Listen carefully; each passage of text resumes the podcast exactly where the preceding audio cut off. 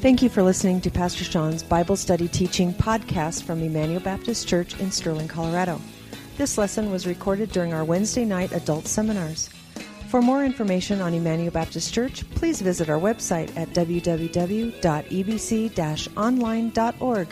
Now here's Pastor Sean. Well, not last week because we weren't here, but a few weeks ago, we started looking at evangelism and how Jesus shares the gospel. And if you remember, we looked at four stories. We looked at how Jesus treated the little children, how Jesus treated the rich young ruler, how Jesus treated the blind beggar, and how Jesus treated Zacchaeus. And we kind of looked at Luke's portrayal of Jesus doing evangelism. What I want to do, since we haven't been in John hardly at all, as we're bringing this kind of semester to a close, we've been a lot in Matthew and Luke, but I want to move into John's gospel because it's a lot different than the other three gospels. And I want to look at three stories. So we're going to be in John 3, John 4, and maybe John 6. You have the notes to John 6, but we may not get there tonight, depending on how fast we go. But we're going to look at Jesus and how he deals with Nicodemus, Jesus and how he deals with the woman at the well, and Jesus how he deals with the crowd of 5,000 that he feeds. Okay, so boom, boom, boom. 3, 4, and then 6. But before we get to John chapter 3, because it's probably John chapter 3 is probably the most famous passage of Scripture in John's Gospel. Because what do you have in John 3? John 3:16.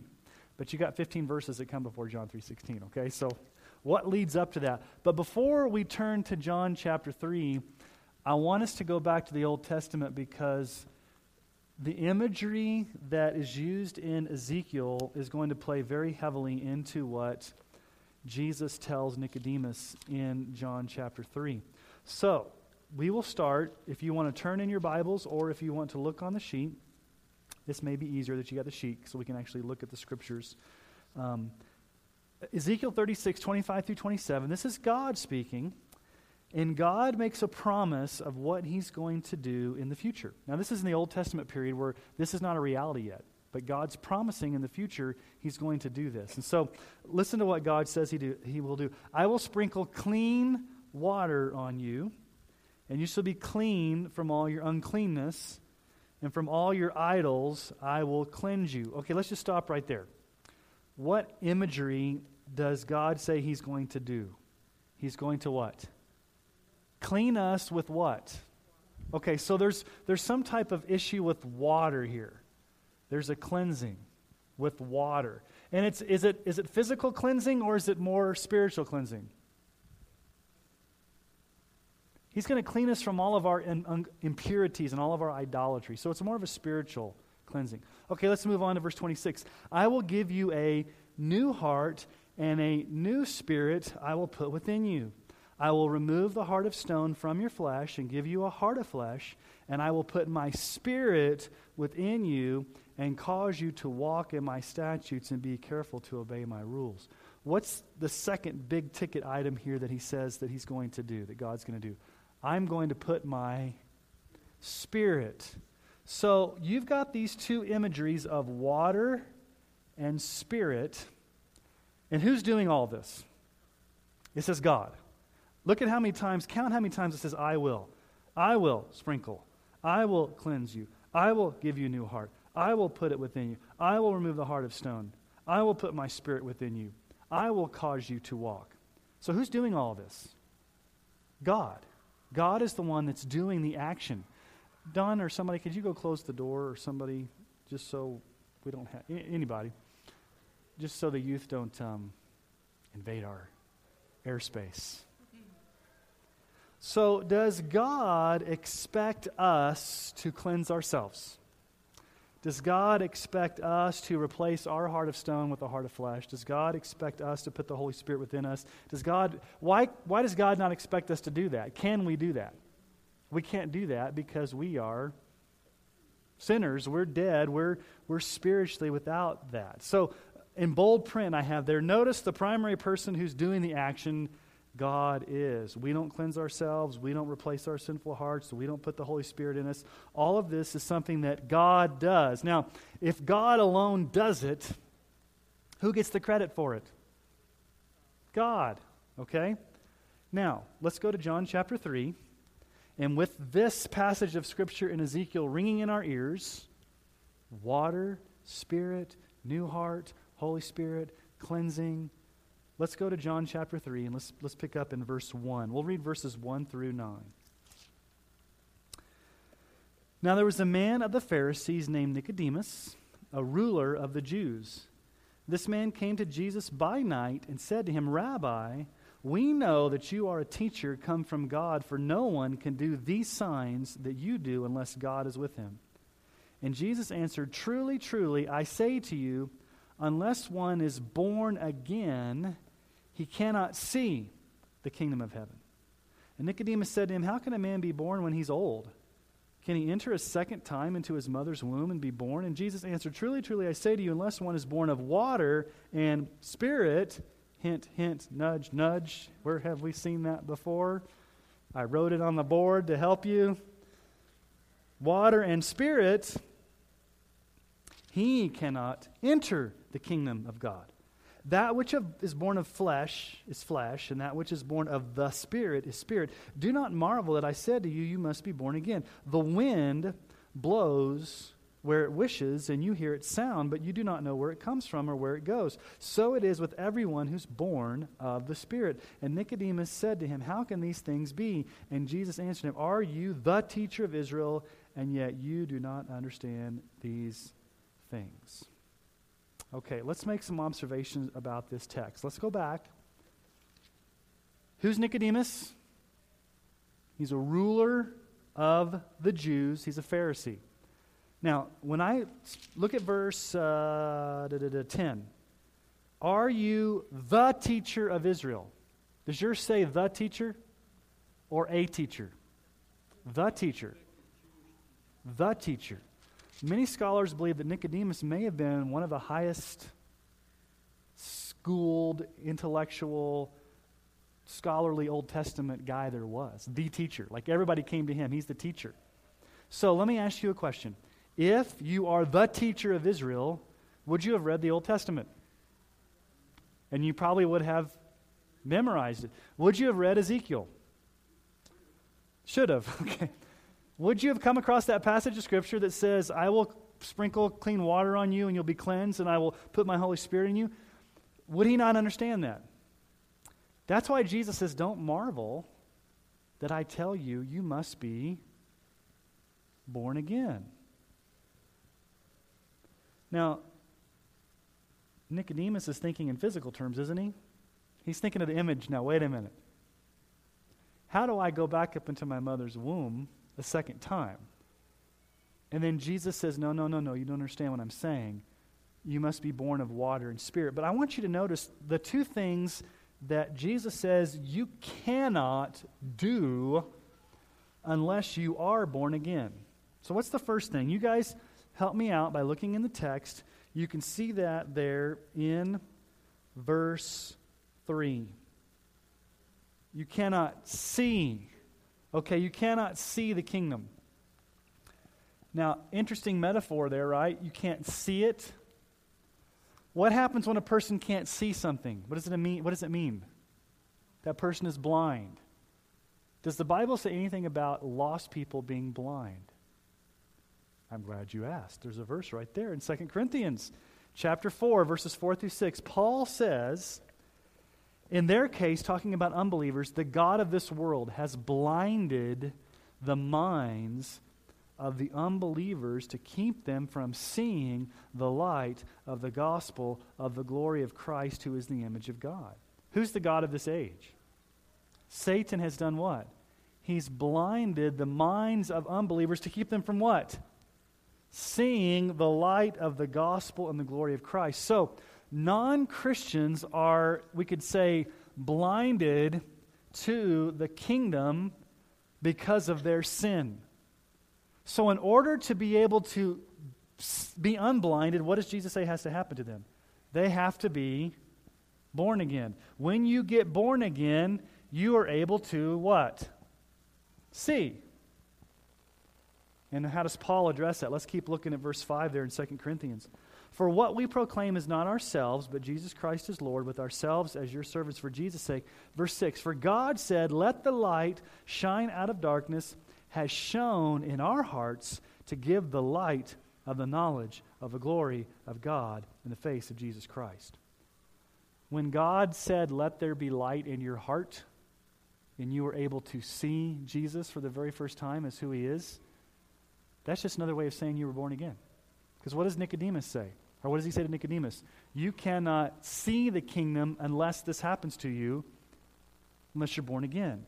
Paul says, the God of this age has blinded you from seeing, and God said, "Let there be light." Now, who causes a light to shine there in 2 Corinthians chapter 4? Do you pull the light? Do you turn the light bulb on? God does it. Do you see a theme here? Who's doing everything? God. Okay, what's the second thing that Jesus tells Nicodemus he cannot do unless he's born again? You will find this in verse 6, I think. Let's look. Verse 5. You cannot enter. Okay, this is even a little bit more dangerous, because not only can you not see it, but you can't even enter it. Why can't you enter it? What prevents a sinner from entering the kingdom of God? Sin. Okay, being dead in sin. Jesus in John 8:34 said, "Truly, truly, I say to you, everyone who commits sin is a slave to sin." Can a slave liberate his or herself? You're in slavery to sin. You are barred access. So think about the dire picture this paints of a lost person. They can't see, and they can't enter. And there's nothing they can do to remedy that. They can't make themselves see, and they can't make themselves enter. Why? Because they are a blind slave.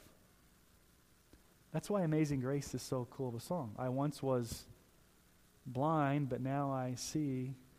Do you see where John Newton gets the imagery here? But what has to happen to us to be able to see the kingdom, and what has to happen to us to be able to enter the kingdom? Jesus says you must be born again. Now, $10 million question. Do you cause yourself to be born again, or does God born again you? What? The second one. And how do I know that? Or am I just making that up? What does verse 6 say?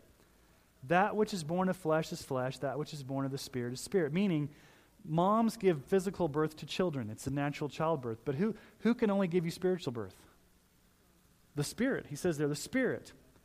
And then in verse 8, you've got this metaphor of the Spirit being likened to the wind. By the way, the word for Spirit in Hebrew and in Greek is oftentimes used as the word wind. In Hebrew, it's ruach. You say ruach. And in Greek, it's pneuma. But it means spirit or breath or wind. And so when Jesus says the wind blows where it wills, okay, can anybody here control the wind? No matter how. Does the wind, in a sense, have a mind of its own? And when the wind's going to do something, can you stop it? He says that's the same thing with the Holy Spirit. When the Holy Spirit's going to cause you to be born again, you can't stop it. He's going to do it. Now, what's the evidence that you've been born again? We're going to get there. We're going to get there in just a minute. How do you know the wind? How do you know? Can you see the wind? Can you see evidence of the wind? So you know the wind is there, but you don't see it, but you see evidence of the wind. What's evidence that there's wind? There's movement. There's activity. There's trees swaying. There's buildings being shattered or blown if there's a real heavy wind. Okay, so there has to be the sovereign work of the Holy Spirit to come into the life and of an unbeliever, to give them the ability to see, to give them the ability to enter, to cause them to be born again. And it all harkens back to that Ezekiel passage where Jesus basically harkens back to that prophecy where God says, "I'm going to do this." And Jesus is saying, "The time has now come." You remember back in Ezekiel where God says, "I'm going to do this. I'm coming and announcing that it's going to happen now." And Nicodemus, you should know this because you are the teacher in Israel. You shouldn't have caught you off guard when I used this terminology, being born of water and spirit. You should have known what that meant.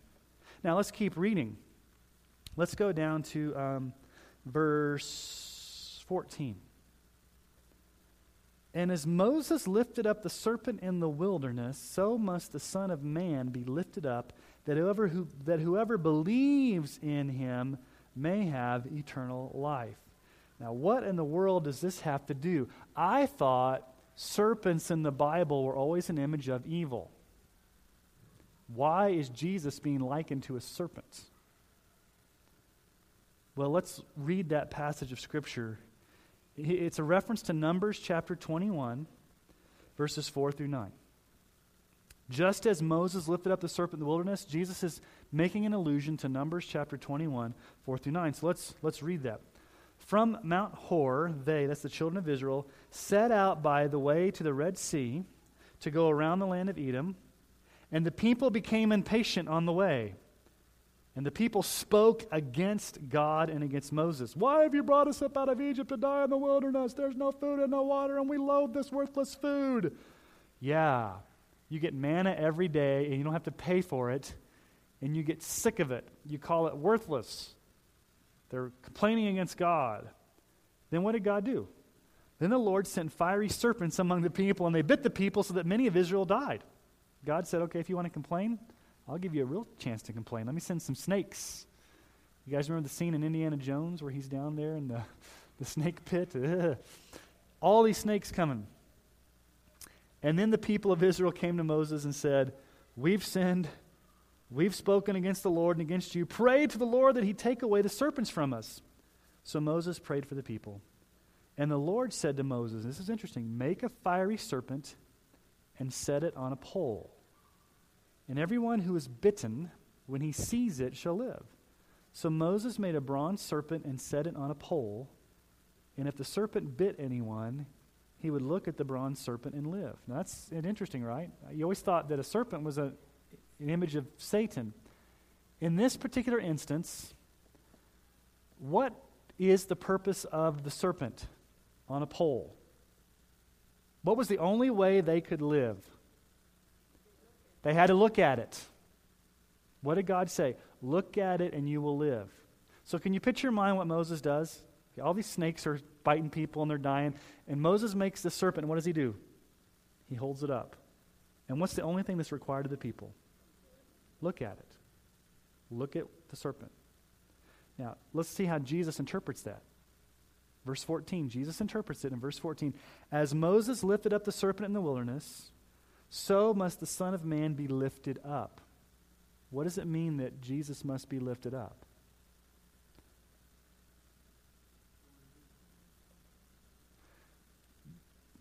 There's a wide range of meaning there. It could mean that Jesus must be lifted up on the cross to die. It could mean that Jesus must be lifted up in the resurrection. It must mean that Jesus must be lifted up and that we make him known.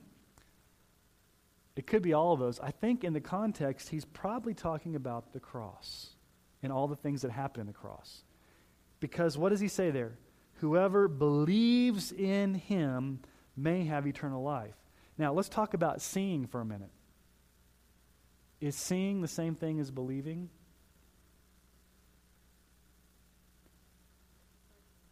You can see, but Jesus, what saved the Israelites in the Old Testament from the snakes? They had to look at the pole.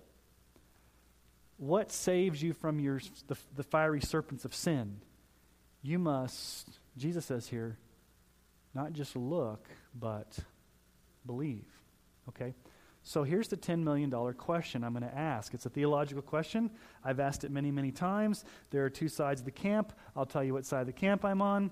You can agree to disagree with me, and it's okay to be wrong. When we get to heaven, you'll realize that. No, I'm just joking. You can take whichever view you want. This divides camps, but I'm going to put it up here anyway. So we talked about this a lot. So here we go.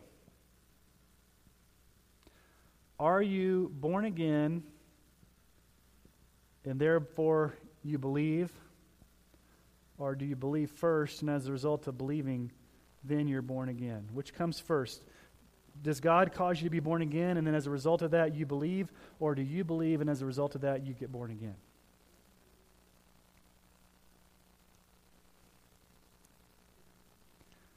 It's a good question. It's probably... It's in our experience, it's simultaneous, but if we are truly dead and we are truly sinful and we cannot see unless we're born again, my personal opinion, I think the Bible teaches that God causes us to be born again, and the first evidence that we are born again is what do? We believe. Just like the wind. What's evidence that there's wind? There's movement. What's evidence that you've been born again? There's the faith. Faith itself is a gift of God. Now, different people differ on that. I land on the side that Jesus says you must be born again, and then the immediate result of that is, in the instantaneous moment there, you end up believing. So how do you know you're born again? You believe. Now, let's keep reading John 3:16 through, let's just read all the way through 21. This is John 3:16. We're very, very familiar with John 3:16, right? But I want to show you really how beautiful it is. I mean, we've read it all the time, a lot. We memorized it. So let's read John 3:16 through 21. For, it's important, it really should be translated in this way, God loved the world, that he gave his only Son, that whoever believes in him should not perish but have eternal life. For God did not send his Son into the world to condemn the world, but in order that the world might be saved through him. Whoever believes in him is not condemned, but whoever does not believe is condemned already, because he's not believed in the name of the only Son of God. And this is the judgment. The light has come into the world, and people loved the darkness rather than the light because their works were evil. For everyone who does wicked things hates the light and does not come to the light, lest his work should be exposed. But whoever does what is true comes to the light, so that it may be clearly seen that his works have been carried out in God. So, the greatest gift of all time that we see in John 3:16 begins with God the Father. For God. In this way, God. Who is God? It's an amazing statement. Who is God? He's the infinite, holy, righteous, omnipotent, glorious, majestic, creator, potter, sovereign, King of kings, everlasting Father, amazing creator, sustainer, the one who brought everything into existence by the power of his word, that owes no one anything. And what does it say? In this way, he did what? What did he love? He loved the world. You may have heard people in the past say, God so loved the world. I'm talking about how big the world is. You know, God loved the world. It was so, his love is so big, and it stretches to the world. It's so big. Don't think of it in terms of just how big God's love is or how big the world is. Think of it this way: how bad the world is. God so loved a world that was so bad, so evil, so wicked, that he condescended to a world that he owed nothing but wrath and justice to, and loved this world in such a way that what did he give? What's the gift? For God so loved the world that he gave his only begotten. Do you guys know that King James uses the word begotten? Does anybody know what begotten means? We don't use that term anymore, and it's kind of confusing. The NIV, I think, gives the best definition of this. Does anybody have an NIV with them? Dana, what does John 3:16 and the NIV say?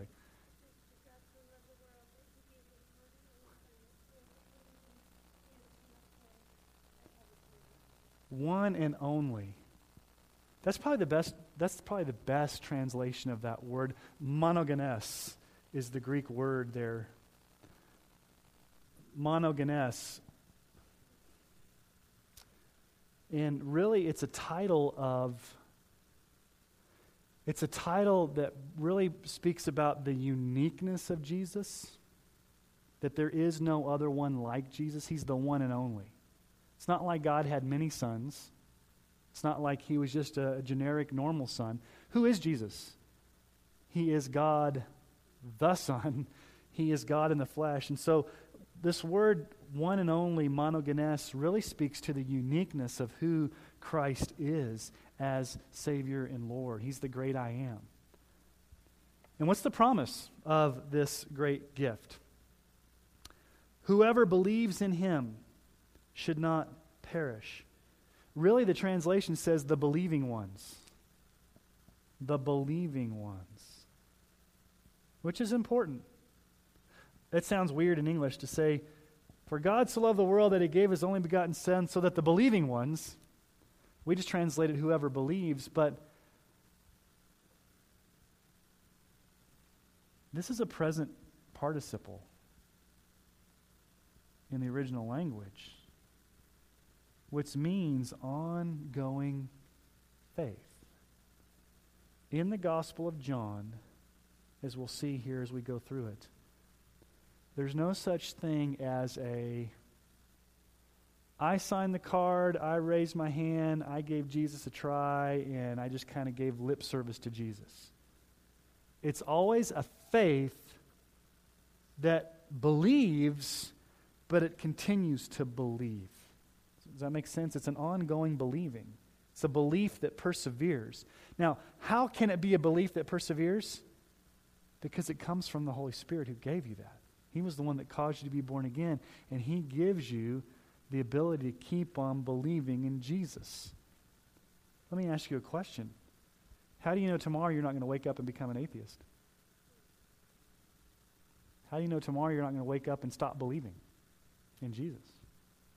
What's to prevent you from, what stops you from waking up tomorrow and not believing in Jesus anymore? The Holy Spirit and the promise that what? If you're truly born again, you've been born of the Spirit, God is giving you the Holy Spirit, what's God going to make sure? That every day you wake up, you're going to have faith. He's going to get you to the end of the road. Now, that doesn't mean that you're never going to struggle or you're never going to have doubts, but it means that if you're truly one of God's children, he's going to make sure you get to the finish line. He's going to make sure you keep believing, because it's something he birthed in you anyway, in the new birth. So that's the promise, that you will not perish. And the word perish there, we don't use that term much. Do we use the word perish much in our language? I perished the thought. People may say that. I perished the thought. I used to get confused as a kid because they talked about perishable goods and like I grew up hearing John 3:16 perish and perishable goods, and I always thought there was something about John 3:16 that had to do with canned goods when I was growing up, and I thought, what does this have to do with perishable canned goods? Because I didn't know, because nobody ever explained to me what perish meant. I always thought, you just say it means die. It means you're going to die, but that's not really what it means. The word perish comes from the Greek word apolumai. I'm giving you guys a lot of Greek tonight, but it really means to, this word really means to suffer in hell. When you see the word perish there in John 3:16, it's more than just you're going to die.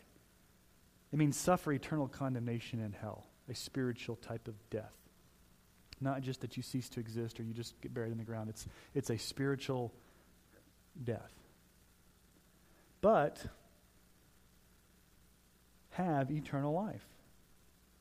What's the prize? Eternal life. Life forever.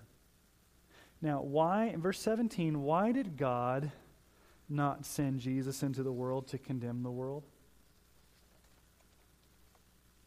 What does it say there?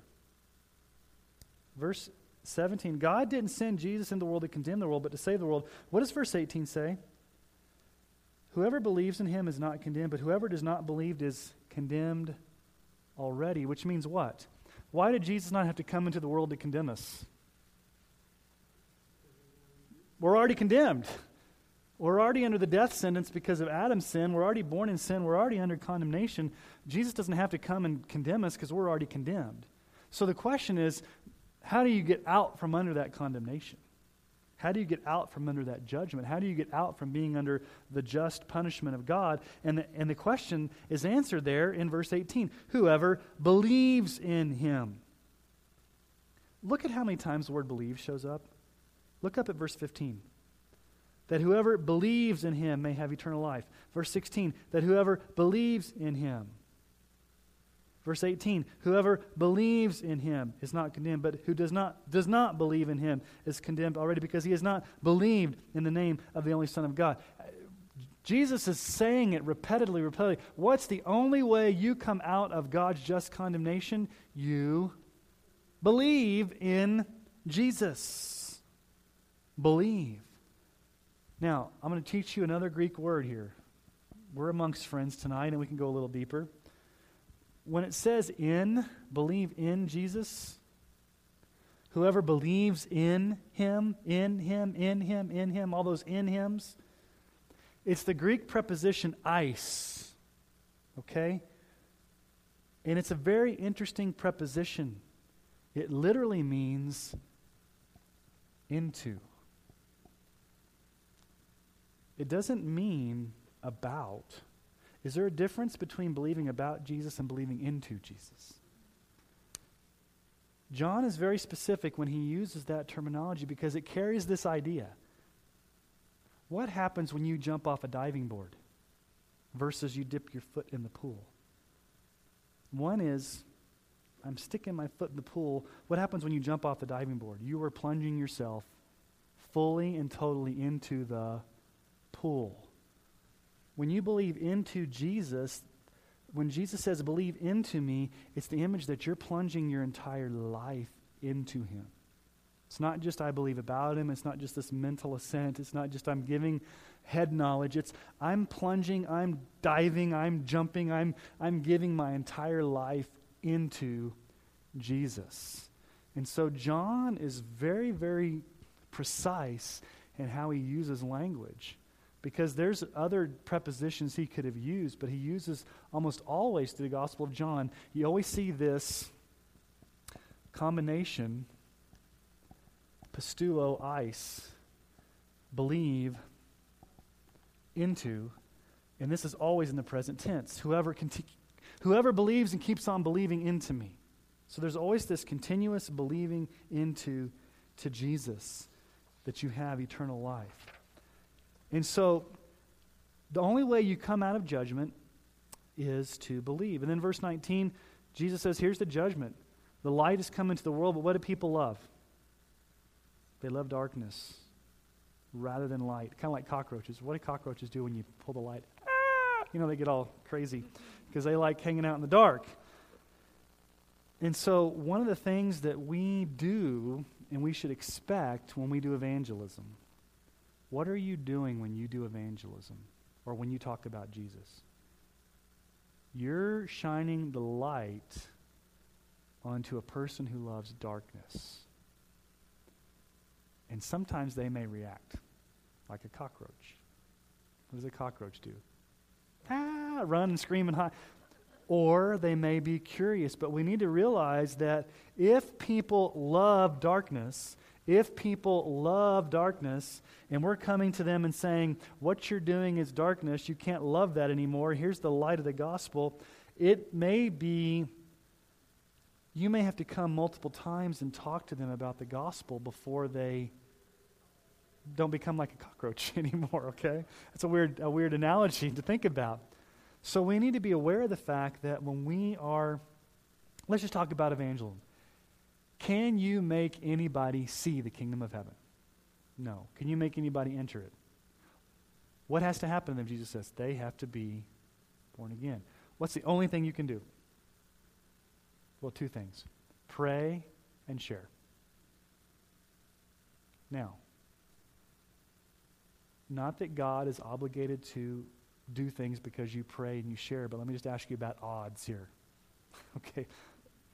No, I'm not going to play the odds game, but do you think that if you're fervently praying for lost people and fervently sharing, what's the likelihood that more people are going to get saved when you do that than when you don't do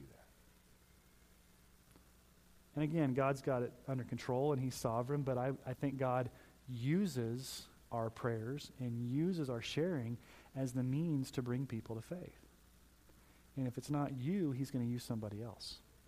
So that person's probably eventually going to get saved. You just may miss it on the blessing of being the one to be a part of it.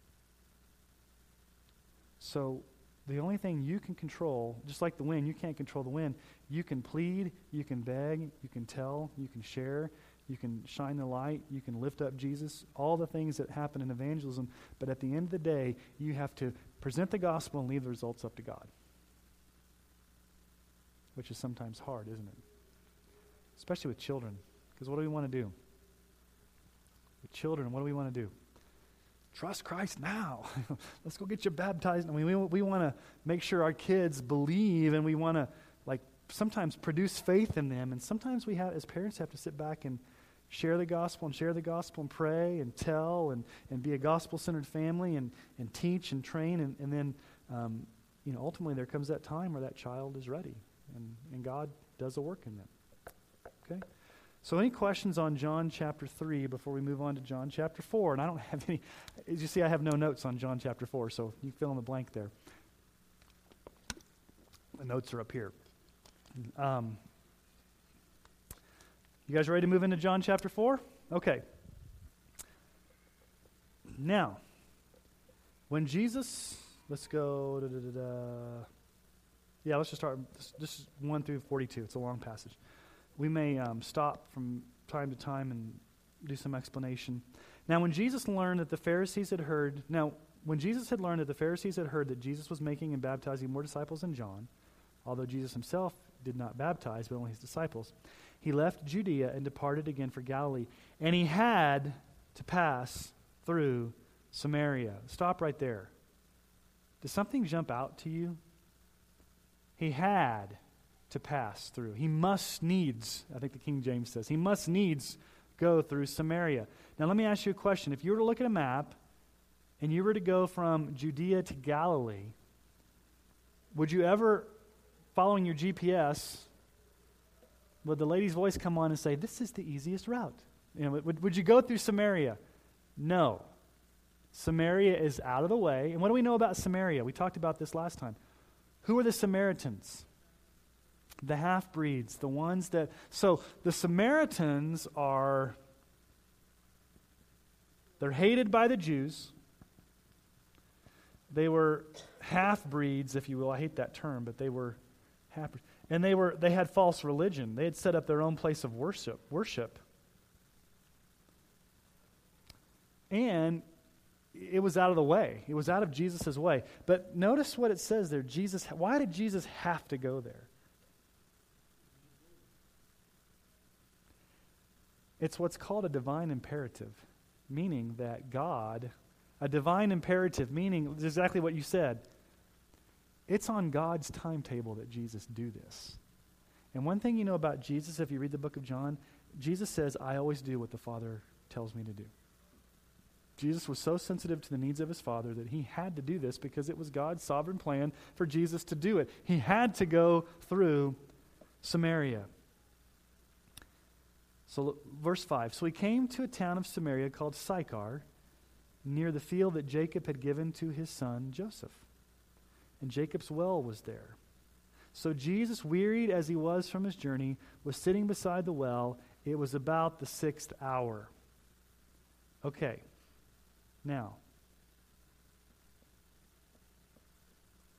what time is it? High noon. It's the heat of the day. Let's just write some observations. It's high noon. When do you think would be the best time of the day to go to a well to get water for the day? We've been to India. You go to these villages, and that's all you see these ladies doing. They go down to the well, a mile and a half. They carry the pot on their head. They bring it up. They wash clothes. They do dishes for lunch. They go back down. All they're doing is going down the well. In a Palestinian, arid, desert climate, when did you want to go to the well? And by the way, only women usually went down to the well. When would you go? Early in the morning when it was cool. And you get all the water that you needed for the rest of the day. What would be the only reason you would go at noon? Why would you go at noon? Nobody else is there. So it tells us something about this woman, that she's there not when the normal women go to get their water. She's there at high noon, which is the hottest part of the day. She's going there when she knows nobody else is going to bother her, judge her, do whatever to her. So she goes there, and just remember, Jesus had to go through Samaria. And Jesus just had to stop at that particular well. And Jesus just stopped there at noon. Is this a coincidence, or is this God's timetable? Verse 7. A woman from Samaria came to draw water, and Jesus said to her, "Give me a drink." For his disciples had gone away into the city to buy food. Now this is scandalous when you stop and think about it. Here you have a man and a woman talking to each other at a well with nobody else around. Because he'd sent his disciples off. Jesus could have been accused of a lot of things here, especially when you find out about the reputation of this woman. And so what does Jesus do? Does Jesus come up to her and say, "Are you certain that if you were to die today, you'd go to heaven? Let me tell you the four spiritual laws." What does Jesus do? He broaches the subject and just says, "Hey, would you give me a drink?" Because they're at a well. It makes sense. The Samaritan woman said to him, "How is it you, a Jew, ask for a drink from me, a woman of Samaria? For Jews have no dealings with Samaritans." So what two barriers is Jesus crossing here? He's crossing a racial and a gender and possibly even a social barrier. She says, number one, you're a Jew, I'm a Samaritan, we shouldn't be talking to each other. You shouldn't be asking me for a drink. You're going to be unclean if you come near me. And number two, I'm a woman and you're a man, you should not be talking to me. What are you doing asking me for a drink? She's probably freaked out, looking around. Me and this man here, and he's asking me for a drink, and he's a Jew, and what is this, a setup? Maybe she thought it was a setup. We don't know. She's just kind of concerned. Verse 10, Jesus answered, "If you knew the gift of God and who it is that is saying to you, 'Give me a drink,' you would have asked him, and he would have given you living water." Now, what does he do there? He turns it on a dime to something spiritual. She thinks he's what? Asking for a drink. And Jesus says, "I can give you living water. And if you truly knew what living water was, you'd know who I was and that I'm able to give it to you." So he's not fully disclosing who he is, but he's kind of starting a spiritual conversation. Let's talk about evangelism for a moment. This approach to Jesus' evangelism may be a little bit what we call softer evangelism. I hate to use that term, softer. But what we see Jesus doing here is he doesn't come in full guns blazing and begin. What does he do? He builds a bridge. He begins to talk to her. But very quickly, he begins to talk to her about spiritual things, spiritual discussion. And so in your conversations, you can easily turn things into spiritual things. How would you do that? I remember, was it like last spring when Ron Clement came and did the training with us on how to do spiritual conversations? And he had a lot of good ideas. Even just something simple as you're talking to somebody, "Hey, you know what? We've known each other for a while, or, I just want to ask you a question. I tend to ask people these things, and I like to know what people think about this. What are you living for?" I mean, that's not a question you ask people. I mean, that's sort of a spiritual question. What are you living for? Or, tell me a little bit about what's the greatest thing you desire in your life? Okay? You're not asking them necessarily about heaven yet. You're not asking them about what they believe. You're just kind of building a bridge there, talking about spiritual things. I had Jehovah's Witnesses come to my door, what was it, a couple months ago, and they never came back because we got into we kind of had some fun. The older lady's like, "Okay, we're going to leave. We don't need to spend more time." But they actually, it was interesting. They had an interesting question that they bridged. I thought it was a legitimate question. Their question was, we're going door to door to ask people their thoughts about the state of our world. There's a lot of chaos. There's a lot of confusion. There's a lot of suffering in the world. I think it was something like, do you have any concerns or fears about living in the state of our world today? I thought that was a legitimate question because there's a lot of people that have fears, and then they went into their little spiel. But I mean, even something like that, we live in unsettling times. Have you ever thought about, what happens in the future? Are you scared of the future? Are you scared of what happens when you die? I mean, there's easy ways you can approach the subject to get it to a spiritual conversation, and that's what Jesus does here. He says, "Listen, if you knew who it was that's standing before you, I wouldn't be asking you for water. You'd be asking me for water, and it would be living water." And then she doesn't quite understand him. Look at verse 11. The woman said to him, "Sir, you have nothing to draw water with, and the well is deep." Jesus doesn't have a pot. And she's thinking, purely in physical terms, right? Where do you get that living water? Are you greater than our father Jacob? He gave us the well and drank from it himself, as did his sons and his livestock. So she starts to get a little religious here, doesn't she? It opens up a religious discussion. Hey, I'm a Samaritan, and this is Jacob's well, and we Jews and Samaritans share the same heritage with Jacob, and Jacob and his sons ate this well, and so we can trace our lineage back to Jacob. Hey, I'm religious. I go back to Jacob. I believe in the patriarchs. I'm a good person. I'm religious. I grew up going to church. I was confirmed as a Catholic. I was baptized as a Baptist. I went to VBS. I'm religious. She's kind of letting down her defenses by trying to appeal to Jesus. I'm a fairly religious person. I mean, this is a sacred well. It's Jacob's well. He's our, she's kind of pleading her religion to him. And then look at what Jesus says, verse 13. Everyone who drinks of this water will be thirsty again. But whoever drinks of the water that I will give him will never be thirsty again. The water that I will give him will become in him a spring of water welling up to eternal life. Jesus says, you're going to keep coming day after day and draw from this well. And you're going to drink and you're going to get thirsty and you have to come back to the well and drink and get thirsty and have to come back to the well.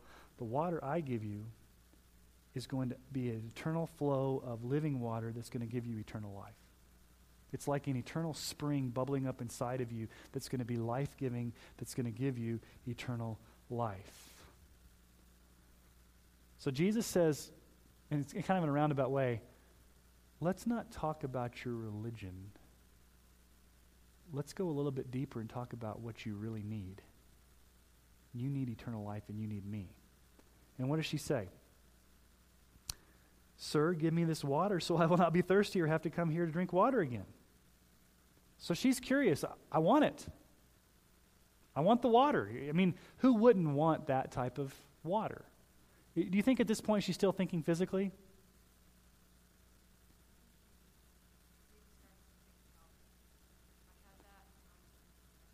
I don't have to come this well anymore. I don't have to be ostracized. I don't have to come in the middle of the day. I can have my needs met. Maybe this is a traveling magician that has, cool water. Maybe he's the everlasting Culligan man. I don't know, whatever this is. But not so fast. What does Jesus do? He drops a bomb on her. And Jesus said to her, go call your husband and come here. Whoa, you're getting personal now. I mean, we were having small talk. We're talking about the well. We're talking about water. We're talking about politics. But now you're getting really personal, Jesus. You're talking about my personal life here. Go call your husband. The woman said, I have no husband. And Jesus said, you're right in saying I have no husband. You've had 5 husbands, and the one you have now is not your husband. What you've said is true. What does he say? You've been married and divorced 5 times, and you're living with a guy right now. And notice what she says in verse 19. I love it. Sir, I perceive that you're a prophet. Our fathers worshipped on this mountain, but you say that in Jerusalem is the place where people ought to worship. She's changing the subject. She doesn't want to deal with her sin.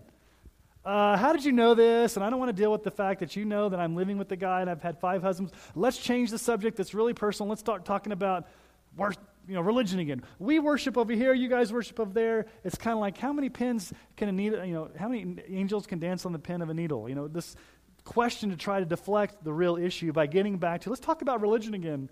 because I really don't want you dealing with my personal life here.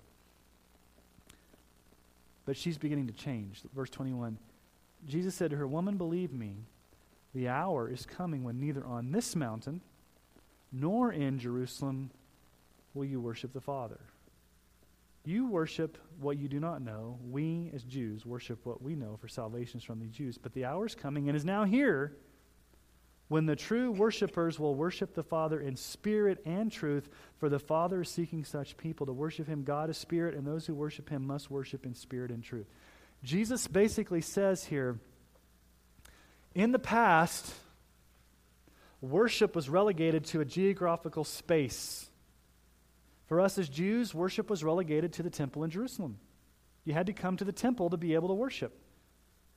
And you guys, when the northern kingdom split off and you guys went up to Bethel and you created your own place of worship in Samaria, that's where you as Samaritans worship now. And Jesus says, geography doesn't matter anymore. Why is geography not matter anymore? Because I'm here. I am God in the flesh. The hour is now come where you're not going to worry about a geographic place to worship. You're going to worship me. And what type of worshipers does the Father seek? It's interesting. Have you ever heard of a seeker-sensitive worship service?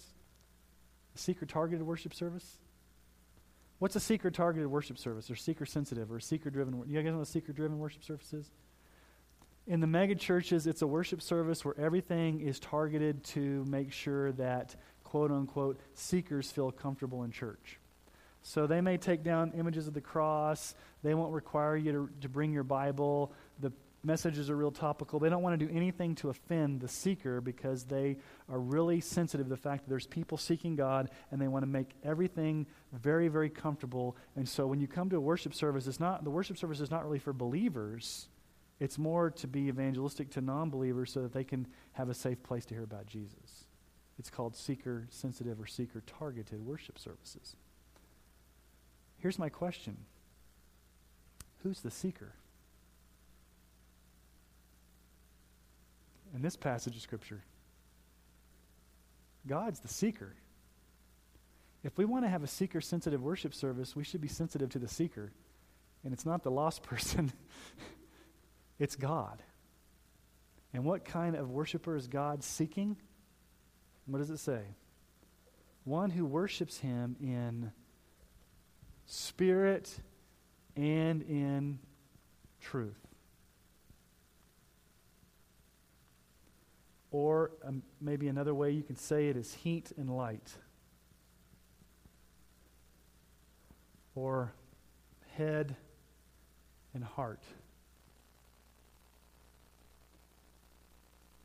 Does God want us to worship him in light of the truths of Scripture? And is doctrine important? Is theology important? Is making sure that we have all of our ducks in a row theologically? Do we want to have our heads filled with the knowledge of the truth when we worship God?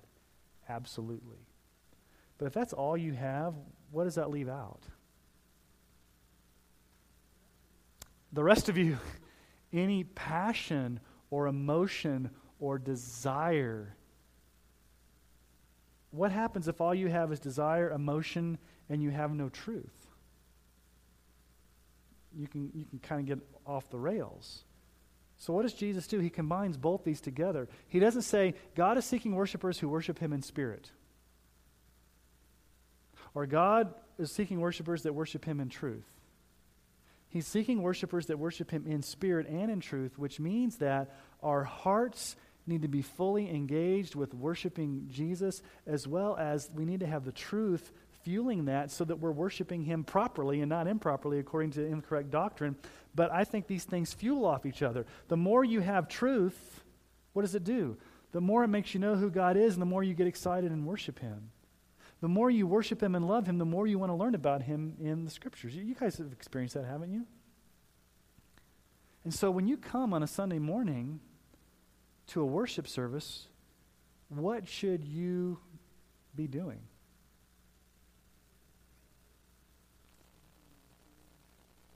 You should be worshiping God, fully engaged with all of your heart and your emotions and your passion, and at the same time with your mind engaged.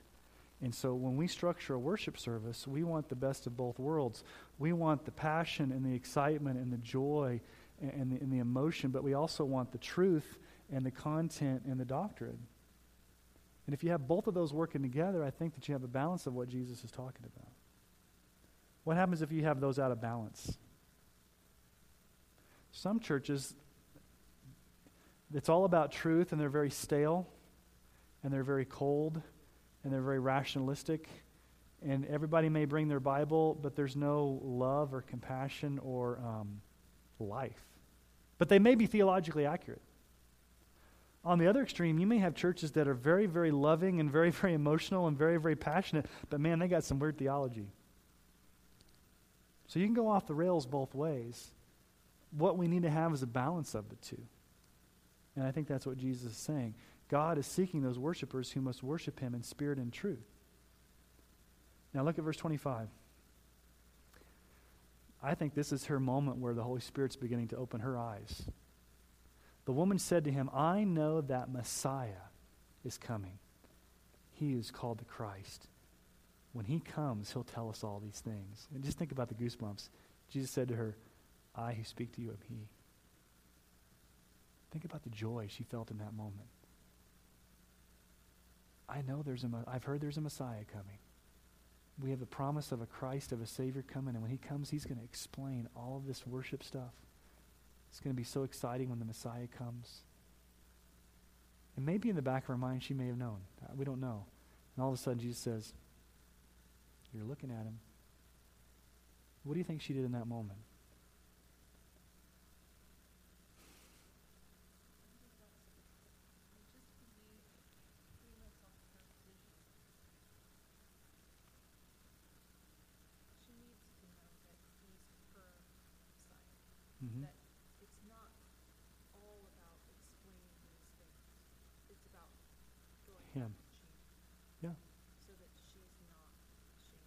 Yeah. Doing well.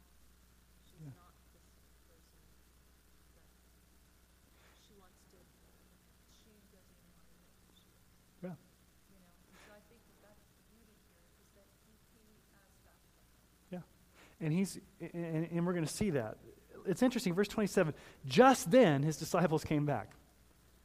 They marveled that he was talking with a woman. But no one said, what do you seek, or why are you talking with her? They didn't want to interrupt this moment. So the woman left her water jar and went away into the town. She left her water jar. Now, what does that tell you? She was so excited. She didn't, I mean, what did she come there for? To draw water? I'm so excited that I've met the Messiah. I'm going to go back to the town. And what does she do? I'm going to go back to the town and said to the people, come see a man who told me all that I ever did. Can this be the Christ? They went out of the town and were coming to him. All of her inhibitions, all of her shame, all of her desire to go during the middle of the day and hide from people was blown out the window because she met Jesus. And now because he changed her, she becomes this ultimate evangelist where she goes back and says, listen, you've got to see what this Messiah has done for me. Come and see Jesus. So she becomes evangelistic. What does she do? She almost really goes and tells her testimony. Come see what Jesus has done and come see him. That's a good evangelistic model. Let me tell you what Jesus has done in my life, and once you come see him, I'm going to tell you more about him. And obviously she experienced a radical change. I mean, we're assuming that she left her life of sin and that she no longer had that, life, and that she repented. But anyway, let's keep going, because I think there's a tie-in here in the rest of the chapter. Verse 31, meanwhile the disciples were urging him, saying, Rabbi, eat. But he said to them, I have food to eat that you do not know about. So the disciples said to one another, has anyone brought something to eat? And look at verse 34. Jesus said to them, my food is to do the will of him who sent me and to accomplish his work. It's a powerful statement from Jesus. When he says, my food is to do the will, what does it mean, my food? What sustains me? What motivates me? What my daily intake is? What I'm all about is to do the will of him who sent me and to accomplish the work. to accomplish the work. What was Jesus' one of his last words on the cross? It is finished. I've accomplished the work. So Jesus is always sensitive to the work of his Father, the mission that his Father sent him on to do the work. And then this is what he says the work entails. Verse 35, you do not say there yet 4 months, then comes the harvest. Look, I tell you, lift up your eyes and see that the fields are white for harvest. Already the one who reaps is receiving wages and gathering fruit for eternal life, so that the sower and reaper may rejoice together. For here the saying holds true, one sows and another reaps. I sent you to reap that for which you did not labor. Others have labored, and you have entered into their labor. Many Samaritans from that town believed in him because of the woman's testimony. He told me all that I ever did. So when the Samaritans came to him, they asked him to stay with them, and he stayed there 2 days, and many more believed because of his word. They said to the woman, it's no longer because of what you said that we believe, for we have heard for ourselves, and we know that this is indeed the Savior of the world. After the 2 days, he departed for Galilee, for Jesus himself had testified that a prophet has no honor in his own hometown. So when he came to Galilee, the Galileans welcomed him, having seen all that he had done in Jerusalem at the feast, for they too had gone to the feast. What was the result of the woman's testimony? What does it say there? Verse 39, many in that town believed. And later on, it wasn't, they said, we're not just believing because you told us. We've seen Jesus for ourselves. It's our faith. We're not piggybacking on your experience. We've come to the point where we've trusted ourselves in Jesus. We know that he is indeed the Savior of the world. Isn't that a confession of faith? Look at verse 42. That's a confession of faith. We have heard it for ourselves, and we know that this is indeed the Savior of the world. That's a confession of a true Christian. We've heard the gospel, and we know that Jesus is the Savior of the world. He's our Savior. He's my Savior.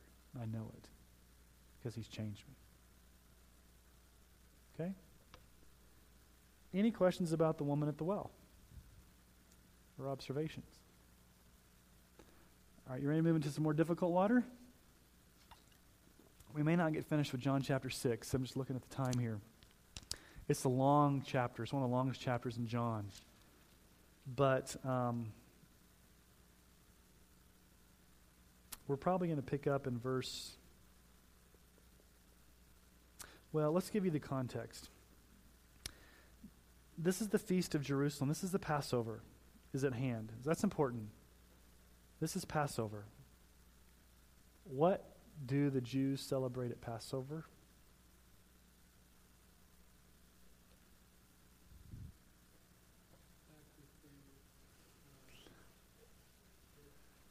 Okay, Exodus.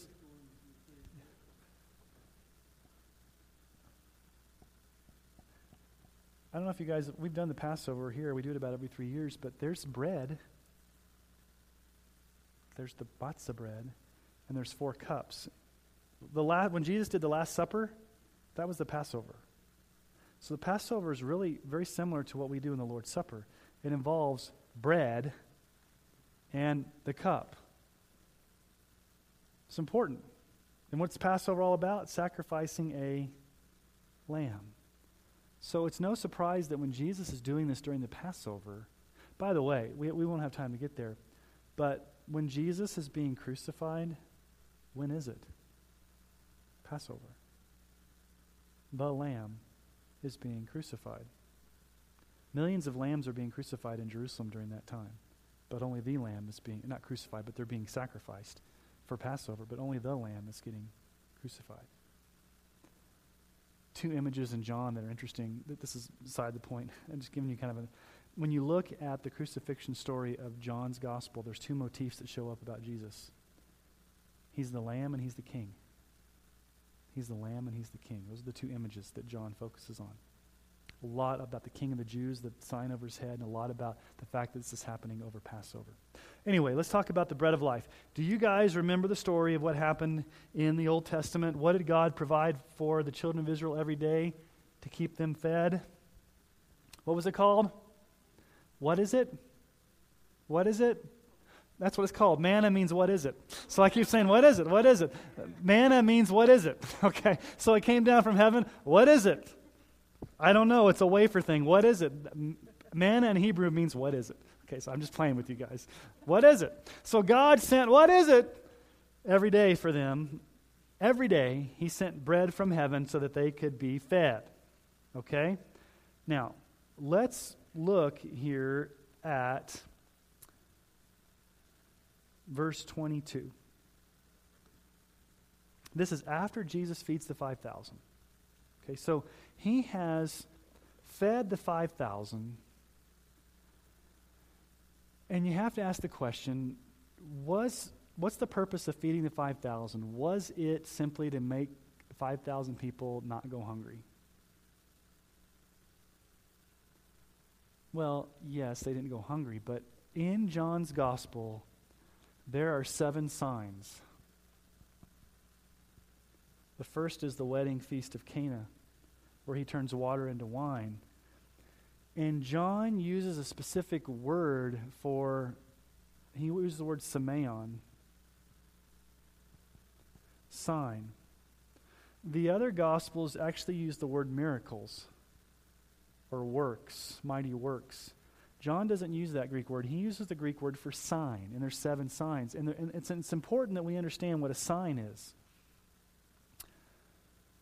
When Jesus performs a miracle in the Gospel of John, it's not just a bare miracle to show his power. It's always pointing to a greater reality. And I've always given this analogy before. Let's say that you want to go climb Pike's Peak, and you're at the base of Pike's Peak, and there's a sign that says, this way to Pike's Peak. What do? Are you happy when you climb to the sign? Or are you happy when you climb to the top? What's the reality? Getting to the top. What's the sign do? Just point you. Okay. A sign in John is simply just to point you to the greater reality. So the miracle of the feeding of the 5,000 isn't, oh, cool, Jesus fed the 5,000. It's a sign pointing to who Jesus is and what he does and the greater reality of who he is. So Jesus doesn't just perform miracles to perform miracles. He does them with the intention of pointing to a sign. So let's pick up in verse 22, because Jesus had fed them. Now, think about this for a moment. What is it, 5 loaves and 2 fish? 5,000 people? And that's not maybe not including men and women. I mean, boys and girls, and I mean, women and children, and maybe even more. Would have that been pretty miraculous? What would you be thinking? Well, the prices at Walmart are getting pretty high, these food prices. And if we kind of corral this man and keep him around for a while and he keeps doing this, man, we may have our groceries we may have a never-ending supply of groceries. This guy may be able to never let us go hungry. Hey, we like Jesus because he feeds us. He meets a need. He's cool.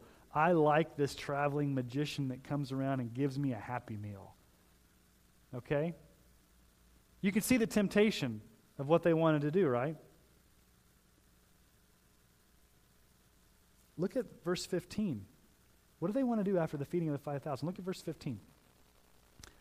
Perceiving that they were about to come and take him by force to make him king, Jesus withdrew again to the mountain by himself. What were they wanting to do right then and there? We've got our meal ticket. Let's make this guy king. Let's set up the Wonder Bread house right here, and let's just have the never-ending supply of our king providing bread every day for us and fish. It was mob central, and Jesus said, I'm not going to have any part of that. I'm not going to be, that's not why I came. I didn't come to be the ever-ending dispenser of 5,000, loaves and fishes. I mean, I did it as a sign, but these people need to know the purpose of why I did it. And so he goes across the side of the boat and goes across the sea, and they're looking for him. They're like, wait a minute, we wanted to make him king, and he disappears. We've got to go find this guy. So let's pick up in verse 22 of John chapter 6. On the next day, the crowd that remained on the other side of the sea saw that there had been only one boat there, and that Jesus had not entered the boat with his disciples, but his disciples had gone away. Other boats from Tiberias came near the place where they had eaten the bread after the Lord had given thanks. So when the crowd saw that Jesus was not there, nor his disciples, they themselves got into the boats and went into Capernaum seeking Jesus. They're looking for him. When they found him on the other side of the sea, they said to him, Rabbi, when did you come here? And Jesus answered them, Truly, truly, I say to you, you are seeking me, not because you saw signs, but because you ate your fill of the loaves. Do not work for food that perishes, but for food that endures to eternal life, which the Son of Man will give to you. For on him God the Father has set his seal. Then they said to him, What must we do to be doing the works of God? And Jesus answered them, This is the work of God, that you believe into me, whom he has sent. So they said to him, Well, then what sign do you do, that we may see and believe you? What work do you perform? Our fathers ate the manna in the wilderness. He gave them bread from heaven to eat. And Jesus said to them, Truly, truly, I say to you, it was not Moses who gave you the bread from heaven, but my Father gives you the true bread from heaven. For the bread of God is he who comes down from heaven and gives life to the world. They said to him, Sir, give us this bread always. Okay. What are they seeking? When they're looking for Jesus, are they seeking Jesus or what they can get from Jesus? Is there a difference? There's a lot of people seeking what they can get from Jesus, and they don't really want Jesus. I want the goodies that Jesus can give me, but I don't know if I want the repentance and the faith and the following and the surrender. I don't know if I want Jesus himself. And so Jesus says, listen, you guys need to believe in me. They're like, what do we need to do? What do we need to do? What work do we need to do? And Jesus says, the only work you need to do is not really a work. It's believing in me. And they said to him, well, we want to see a sign. I'm not satisfied. You've got to do something extra, Jesus. Feeding the 5,000 was pretty cool. And maybe you could pull it off once. But we need to see something here. You prove yourself. If you really are who you say you are, then show me the money or show me. And basically they're saying, listen, you can't top what God did through, you can't top Moses. Moses is our hero. As a matter of fact, Moses was the one who gave us bread in the wilderness from heaven. Moses made sure that we got this bread every day. Moses is our hero. If there's really somebody that we can stack you up against Jesus, let's stack you up against Moses, because Moses didn't just feed the 5,000 one day. Moses fed the people every day. They got their theology and their history wrong, didn't they? What does Jesus say? It wasn't Moses who fed you. It was my Father who fed you. Now that would have been shocking, because nobody called God Father. For Jesus to say my Father, they would have been like, blasphemy! How can you say God is your Father? And so Jesus then says, it was not Moses, verse 32, who gave you the bread from heaven, but my Father gives you the true bread from heaven. For the bread of God is he, not it, who comes down from heaven and gives life to the world. And what do they say? We want this bread. Hey, if this is better than Moses, if this is like the manna that came down, if this means we get a happy meal every day, then I want it. I want the manna, Jesus, just like our ancestors had in the wilderness. I want the physical satisfaction of being fed. Okay? I want the physical satisfaction. I want the goodies that Jesus can give me. They want this never-ending supply of physical bread. They don't understand what Jesus is saying. Look at verse 35. This is the first of the I am statements. There's also 7 I am statements in John.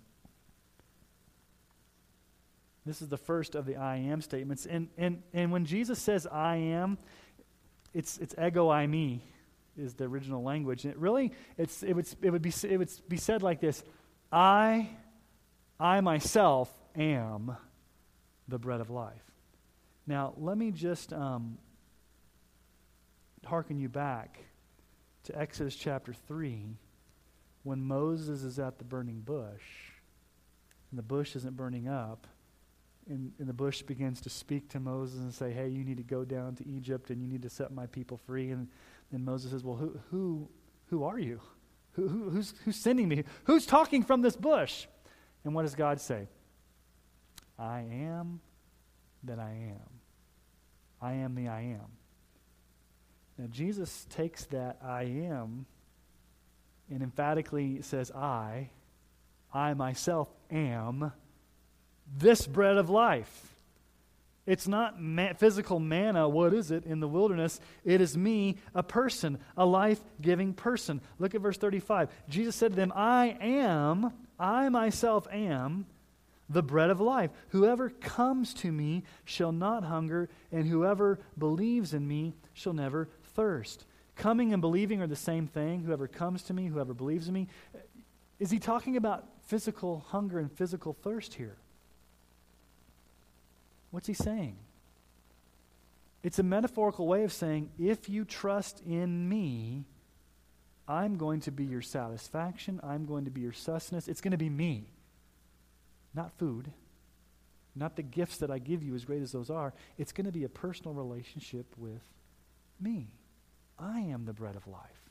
You need to come to me. You need to thirst for me. You need to be satisfied with me.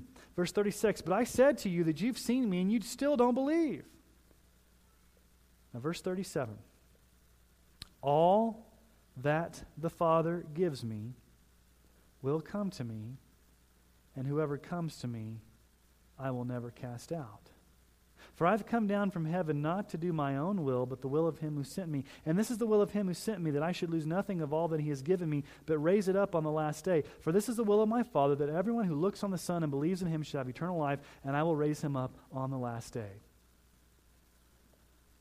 We could spend a lot of time here, and we're not going to get a chance to finish this, but let me begin the discussion. Jesus comes down from heaven, just like the manna comes down from heaven. But he comes down to do God's will. And what's God's will? Look at verse 39. So let's just look at this passage. We're just going to look at these few passages of Scripture in depth and ask some exegetical questions about the text right in front of us. So Jesus says, my mission is to do what? God's will. The will of the Father. I've come down from heaven to do God's will. What's verse 39? What's God's will? He's going to what? Lose nothing and raise them up on the last day.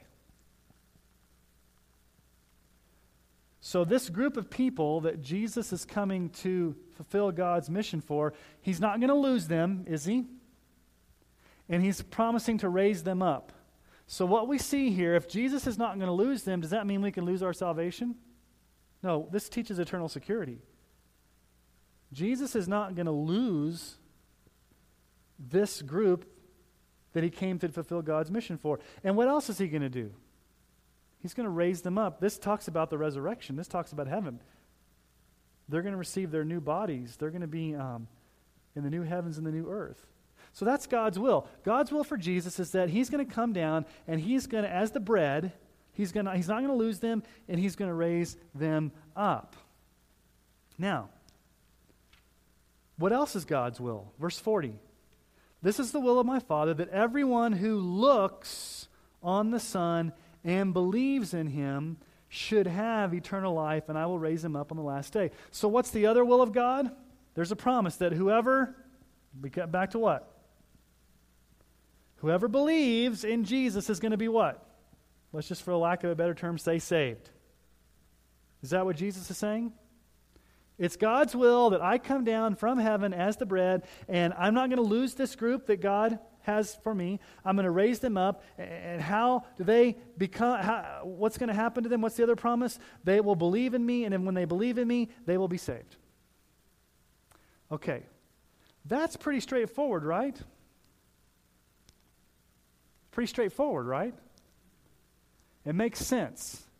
But Jesus says something that makes it difficult.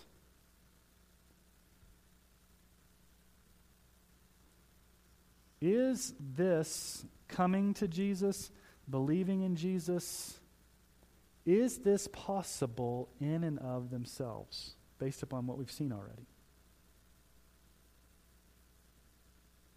If they're blind, and they're lost, and they're dead, can they come or believe in Jesus?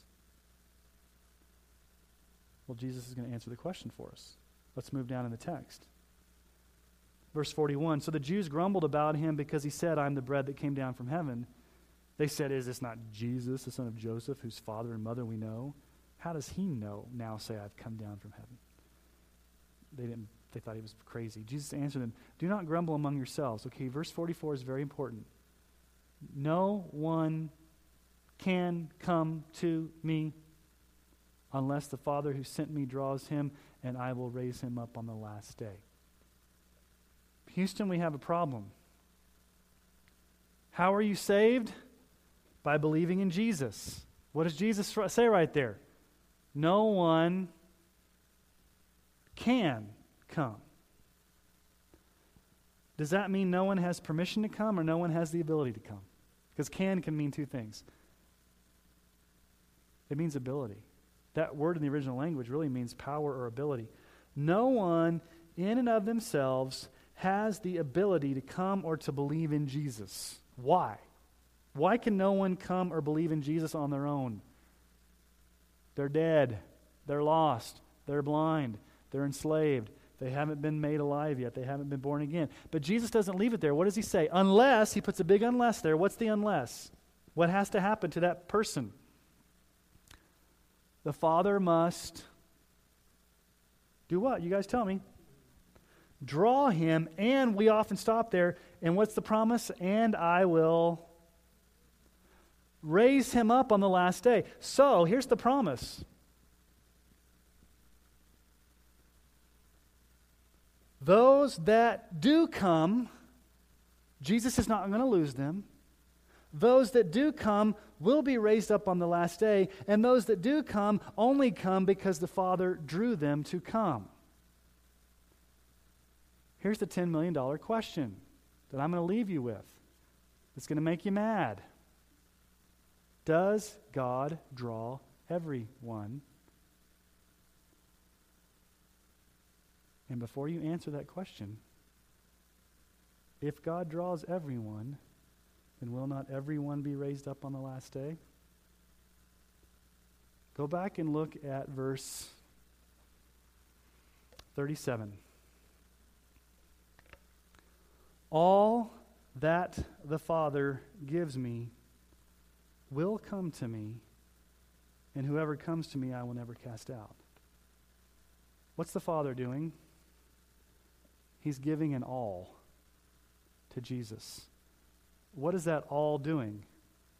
Are they going to come to him? Yes. When they come to him, are they going to be cast out? No. Okay, so the question then becomes, okay, who's the all? All that the Father gives to me will come to me. Can that mean every single person who's ever lived?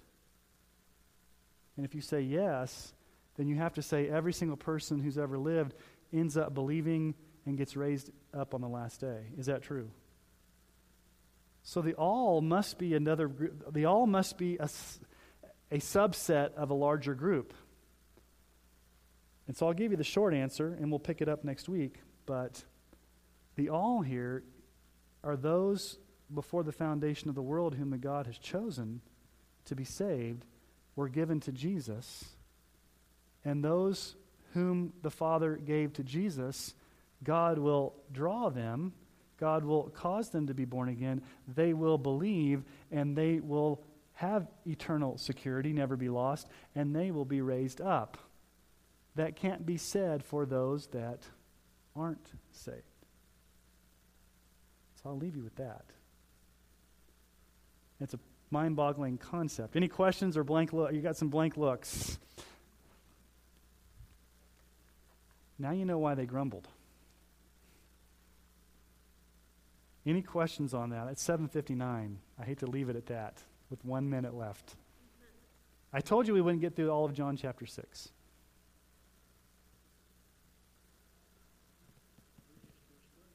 We just got started. because it's a long chapter and you have to follow Jesus' flow of thought through the whole thing.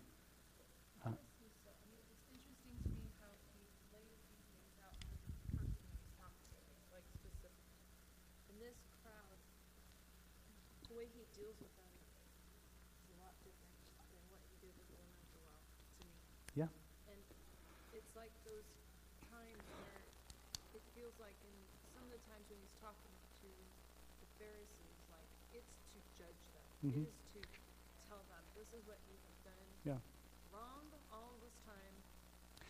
Well, here's the one. So here, he seems like he started off, he just laid it all out. Well, here's the one thing we have to remember. Evangelism Jesus style. Here's the one thing we can't do.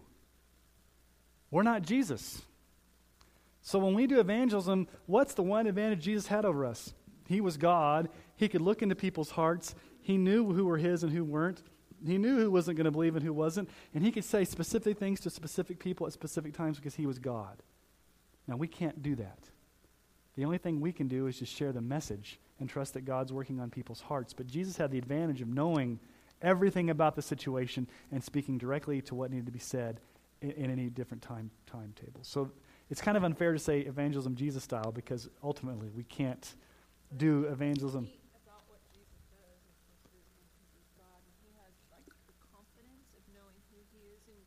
Mm-hmm. Who he is, and I wonder if I had more confidence in who I am, if I would be more willing to say what needed to be said at different times, because I might be afraid to lay it out for some people who just need it laid out. Yeah. Well, Jesus said, my food is to do the will of him who sent me and accomplish his work, and I think he had the confidence to know that my primary job is to do God's will. I think you have a great point, Don. The more we're in tune with Christ, the more we're following his word, the more we're being obedient, and the more we're secure in who we are, and the more we have confidence in the gospel, I think the bolder we can be and just say it. And let the chips fall where they may. Kind of scary, but kind of invigorating. All right, well, let's pray. Father, thank you for this time together. I know we've gone a little deeper tonight, but Lord, I pray it's been helpful. Thank you for your word. Thank you for causing us to be born again. Thank you for giving us the greatest gift of Jesus. Thank you for saving us from perishing from eternal death, but giving us eternal life. Thank you for giving us living water that bubbles up inside of us. Thank you for Jesus for being the bread of life that we can feast upon always and never go hungry or thirsty, Jesus. Help us to be good evangelists, to share the truth, and help us to be confident in who we are and who you are. We pray this in Jesus' name. Amen.